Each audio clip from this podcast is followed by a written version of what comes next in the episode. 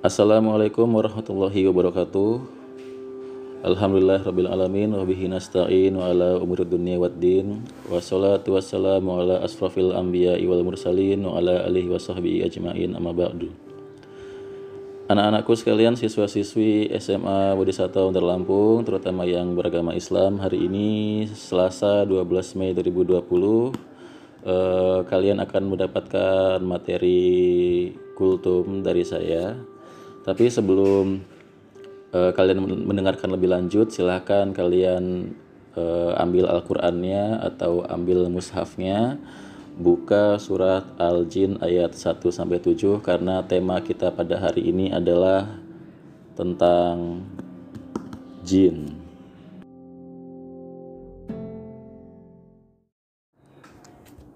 Sebelum kita sama-sama belajar, ada baiknya kita bareng-bareng membaca surah Al-Jin ayat 1 sampai 7 yang akan saya pimpin. A'udzu billahi minasyaitonir rajim. Bismillahirrahmanirrahim. Qul uhiya ilayya annahu istama'a nafarum minal jinni faqalu inna sami'na qur'anan ajaba. Yahdi ila rusydi fa'amanna bihi walan nusyrika birabbina ahada. وأنه تعالى جد ربنا ما اتخذ صاحبة ولا ولدا وأنه كان يقول سفيهنا على الله شططا وأنا ظننا أن لن تقول الإنس والجن على الله كذبا وأنه كان رجال من الإنس يعوذون برجال من الجن فزادوهم رهقا وأنهم ظنوا كما ظننتم أن لن يبعث الله أحدا صدق الله العظيم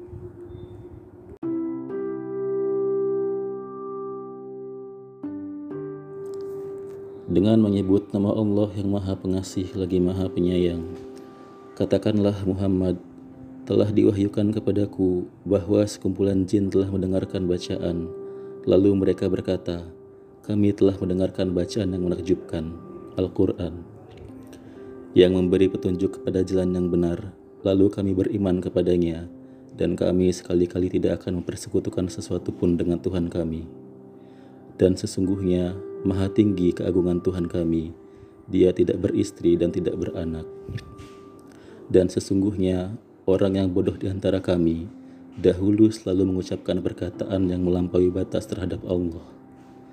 Dan sesungguhnya kami mengira bahwa manusia dan jin itu tidak akan mengatakan perkataan yang dusta terhadap Allah. Dan sesungguhnya ada beberapa orang laki-laki dari kalangan manusia yang meminta perlindungan kepada beberapa laki-laki dari jin, tetapi mereka, yaitu jin, menjadikan mereka manusia bertambah sesat. Dan sesungguhnya mereka, para jin mengira, seperti kamu, orang musyrik Mekah yang juga mengira bahwa Allah tidak akan membangkitkan kembali siapa pun pada hari kiamat. Maha benar Allah dengan segala permintaan.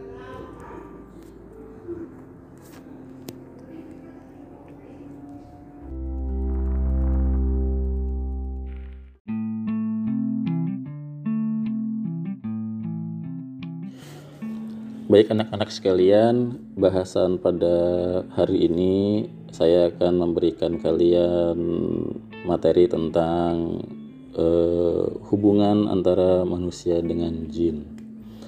Dari kecil kita sudah sering mendengar yang namanya hantu, yang namanya setan, yang namanya jin, yang namanya malaikat dan lain-lainnya. Nah, sejatinya jin itu adalah salah satu makhluk ciptaan Allah yang juga merupakan hamba sama seperti kita manusia. Mereka juga sama seperti kita, mereka makan, mereka minum, mereka eh, menikah, beristri, beranak pinak, dan bahkan mereka mati. Hanya saja yang membedakan antara kita dengan mereka adalah dimensinya. Seperti itu. Uh, ada salah satu ayat yang saya lupa ayatnya ayat berapa, suratnya apa yang mengatakan bahwa uh, atau hadis ya saya juga lupa manusia sejatinya tidak akan bisa mampu melihat bentuk wujud jin yang sebenarnya karena memang antara kita dengan mereka ada sekat yang tidak bisa tembus oleh mata kita seperti itu. Jadi ya sebenarnya kita sebagai manusia bersyukur karena kita tidak bisa melihat mereka. Bahkan Nabi pun tidak melihat mereka, nggak bisa melihat jin itu kayak mana bentuknya. Nah, anak-anak sekalian, orang eh, orang-orang dulu, terutama orang Indonesia ya, yang erat sekali dengan tradisi dan eh, apa namanya adat istiadat nenek moyang yang dahulu itu banyak sekali dari mereka yang mempercayai bahwa suatu benda memiliki nilai spiritual tertentu sehingga mereka eh, mengistimewakan benda tersebut. Nah ini nggak cuma ada di Indonesia atau anak-anak sekalian, hampir di seluruh dunia ada pemahaman seperti itu. Nah, saya akan memberikan kalian eh, apa namanya pemahaman yang saya juga yang saya pahami dari tafsir surat Al-Jin ayat 1 sampai 7 yang mana saya juga uh, mengambil intisarinya dari salah satu tafsir terkemuka yaitu tafsir Ibnu Kasir. Nah, kalian bisa mungkin kalau mau lebih jelasnya tadi kan saya sudah suruh kalian untuk buka Al-Qur'annya atau mushafnya, kalian baca sendiri ayatnya dan baca terjemahannya. Lebih bagus baca tafsirnya juga. Jadi eh di zaman Nabi itu ketika Nabi berdakwah kepada para sahabat di Mekah ketika ia membacakan salah satu ayat Al-Qur'an ada segerombolan jin yang mendengarkan ayat yang Nabi bacakan kepada sahabat. Nah, selanjutnya turunlah wahyu dari Allah berupa surah Al-Jin ayat 1 sampai 7 tadi yang mengatakan uh, bahwa Allah itu memberitahukan kepada Nabi bahwa ada sekelompok jin yang telah mendengar bacaan Al-Quran dan mereka takjub terhadap bacaan tersebut sehingga mereka uh, istilahnya uh, masuk Islam seperti itu. Dah setelah mendengarkan bacaan itu, se segerombolan jin ini istilahnya itu tersadarkan bahwa apa yang mereka pikirkan selama ini ternyata salah terhadap Allah. Seperti itu. Dan bahkan mereka mengira bahwa kalangan mereka itu lebih tinggi derajatnya daripada manusia. Padahal kan sebaliknya gitu kan.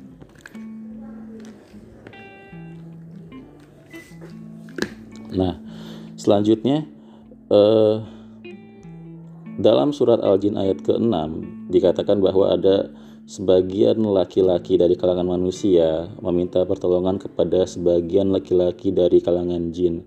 Ini eh, ayat ini istilahnya itu pernyataan langsung dari jinnya kepada eh, yang disampaikan oleh Allah kepada Nabi Muhammad. Nah, bahwa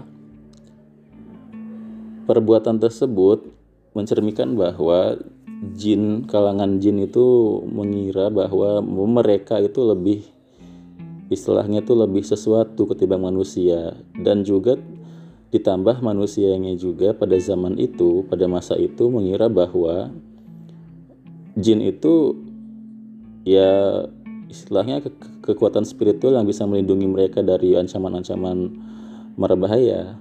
Padahal sejatinya jin dan manusia adalah sama, sama-sama hamba Allah. yang wajib bagi mereka berdua untuk beribadah kepadanya.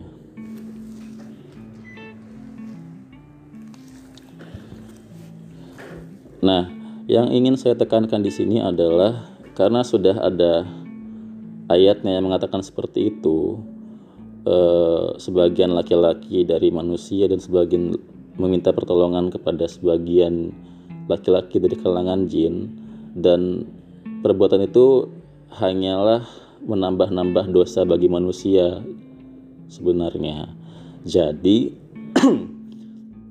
kita sebagai manusia patutnya hanya uh, beribadah dan berharap kepada Tuhan yang menciptakan seluruh alam dan makhluk-makhluknya, bukan kepada sesama makhluk seperti itu.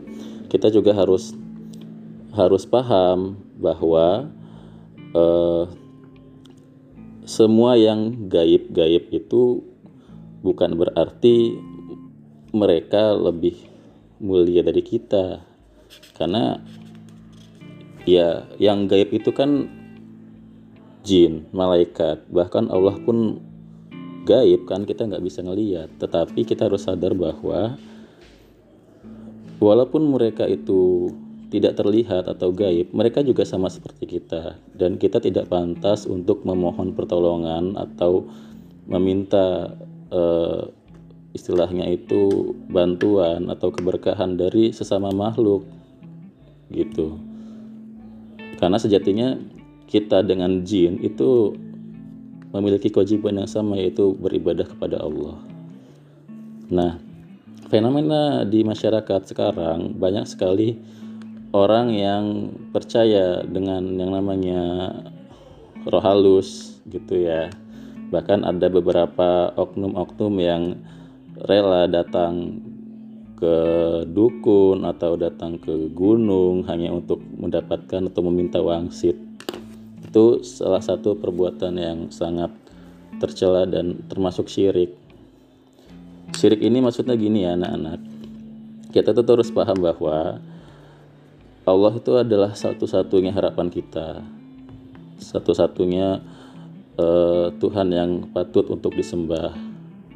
Dan kita hanya akan hanya bisa meminta pertolongan kepada dia. Jangan kepada yang lain. Karena kalau kita mengharap kepada yang lain itu sama saja kita tidak mengesahkan Allah. Karena kan Allah kan Al-Wahid Maha Esa. Tidak ada yang serupa dengan dia dia tidak beranak tidak ber, di, tidak diperanakan tidak beristri tidak berketurunan dia Maha Esa. Gitu ya. Ini bahasannya bakal panjang nih. Nah kalau ada oknum-oknum tersebut sebenarnya mereka itu mungkin tidak sadar atau bahkan pemahaman mereka tentang agama tentang Tuhan itu minim seperti itu. Makanya saya saya sangat apa ya eh, menekankan bahwa pendidikan agama itu amat sangat penting harus kita dalami sewaktu kecil. Karena kalau kita tidak punya patokan ketauhidan sejak kecil itu kita bakal gampang tergoyah gitu ya. Kalau dari kecil kita sudah yakin bahwa Allah itu maha segalanya tidak ada yang bisa menandingi dia gak akan kita datang ke dukun atau percaya ramalan atau apalah sebagainya. Seperti itu. Kita hanya pak hanya patutnya hanya menggantungkan harapan kita kepada Allah saja jangan kepada yang lain.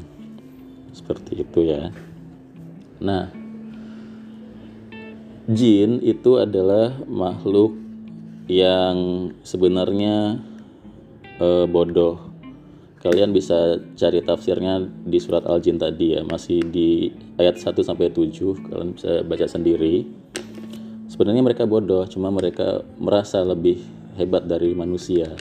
Makanya ayat surah Al-Jin ini e, menyatakan bahwa e, mereka mengakui kesalahan mereka sebelum mendengarkan sebelum mereka uh, menemukan atau bertemu dengan ajaran-ajaran Nabi Muhammad seperti itu.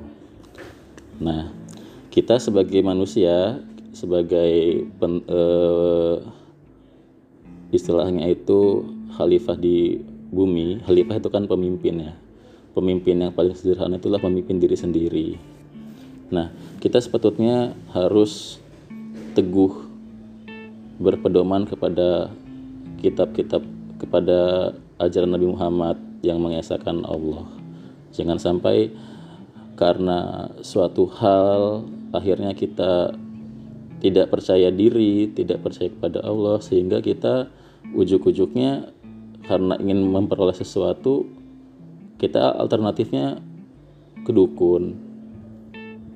Yang mana dukun itu juga sebenarnya kebanyakan ngada-ngada gitu ya mereka mengatakan bahwa bisa memanggil inilah, memanggil itulah, bisa menampakkan inilah, padahal kan enggak. Kita hanya di, di hanya dimainkan pola pikir kita sama mereka supaya mereka juga sebenarnya nyari uang dari kita gitu loh. Jadi alangkah baiknya kita harus berpedoman teguh terhadap agama Allah. Seperti itu ya anak-anak. Nah, eh, sebenarnya poin yang terkandung dalam ayat 1 sampai ayat 7 dalam surah Al-Jin ini ada beberapa hal yang eh, bisa diambil. Cuma saya hanya mengambil satu poin saja. Karena eh, yang mana satu poin ini yang tadi saya katakan bahwa ada beberapa golongan manusia yang meminta pertolongan kepada jin itu juga diperkuat dengan ayat-ayat sebelumnya. Jadi kalian eh, saya anjurkan untuk membaca ayat 1 sampai 7 dengan seksama dengan teliti seperti itu supaya kalian paham jangan buru-buru bacanya ya. Nah, intisari dari materi pada sore hari ini yang pertama kita dengan jin itu statusnya sama. Sama-sama makhluk Allah sama-sama uh, memiliki kewajiban beribadah kepada Allah. Statusnya juga sama. Di manusia ada yang beriman kepada Allah ada yang tidak. Di jin juga sama seperti itu. Mereka juga beranak pinak sama seperti kita. Makan minum bahkan mati sama seperti kita yang membedakan hanya dimensinya saja mereka tidak terlihat oleh kita mereka bisa melihat kita, tapi kita tidak bisa melihat mereka. Seperti itu. Ada suatu riwayat yang mengatakan bahwa manusia tidak bisa melihat jin, tapi jin bisa melihat manusia. Jin tidak bisa melihat malaikat, tetapi malaikat bisa melihat jin, bisa melihat manusia. Nah, malaikat tidak bisa melihat Allah, tapi Allah bisa melihat malaikat, bisa melihat jin, bisa melihat manusia. Jadi ada beberapa tingkatan eh, penglihatan spiritual dalam hal ini seperti itu. Poin yang kedua adalah kita tidak boleh haram hukumnya untuk percaya kepada selain Allah. Karena kalau kita percaya kepada selain Allah itu artinya kita menduakan Allah dan hukumnya adalah syirik, dosa besar. Jangan sampai kita bisa kita seperti itu, peganglah teguh terus uh, kitab yang telah diturunkan kepada nabi kita dan selalulah beribadah kepada Allah supaya kita terhindar dari uh, godaan-godaan maksiat. Salah satunya pola pikir yang mengatakan bahwa jin itu bisa bantuin kita itu nggak benar sebenarnya gitu ya. Nah dari dua poin tersebut mudah-mudahan kalian bisa uh, apa namanya mengambil uh, pelajaran. Semoga apa yang saya sampaikan pada sore hari ini bisa memacu kalian untuk belajar lebih dalam. Bukan berarti dari tujuh ayat tadi saya hanya menyampaikan satu ayat terus kalian dengerin ceramah saya terus kalian tutup HP-nya selesai bikin resume kirim enggak harapan saya kalian bisa uh, mendalami lagi dari tujuh ayat tersebut karena ya cukup apa ya penting untuk kehidupan kalian dan untuk memperkuat keimanan kalian kepada Allah. Seperti itu anak-anak mudah-mudahan materi pada sore hari ini bermanfaat selagi menunggu waktu berbuka puasa. Saya ucapkan terima kasih, mudah-mudahan besok kalian bisa belajar lebih baik lagi, kita bisa ketemu lagi dan saya bisa memberikan banyak materi lagi kepada kalian. Demikian saya ucapkan selamat sore. Wassalamualaikum warahmatullahi wabarakatuh.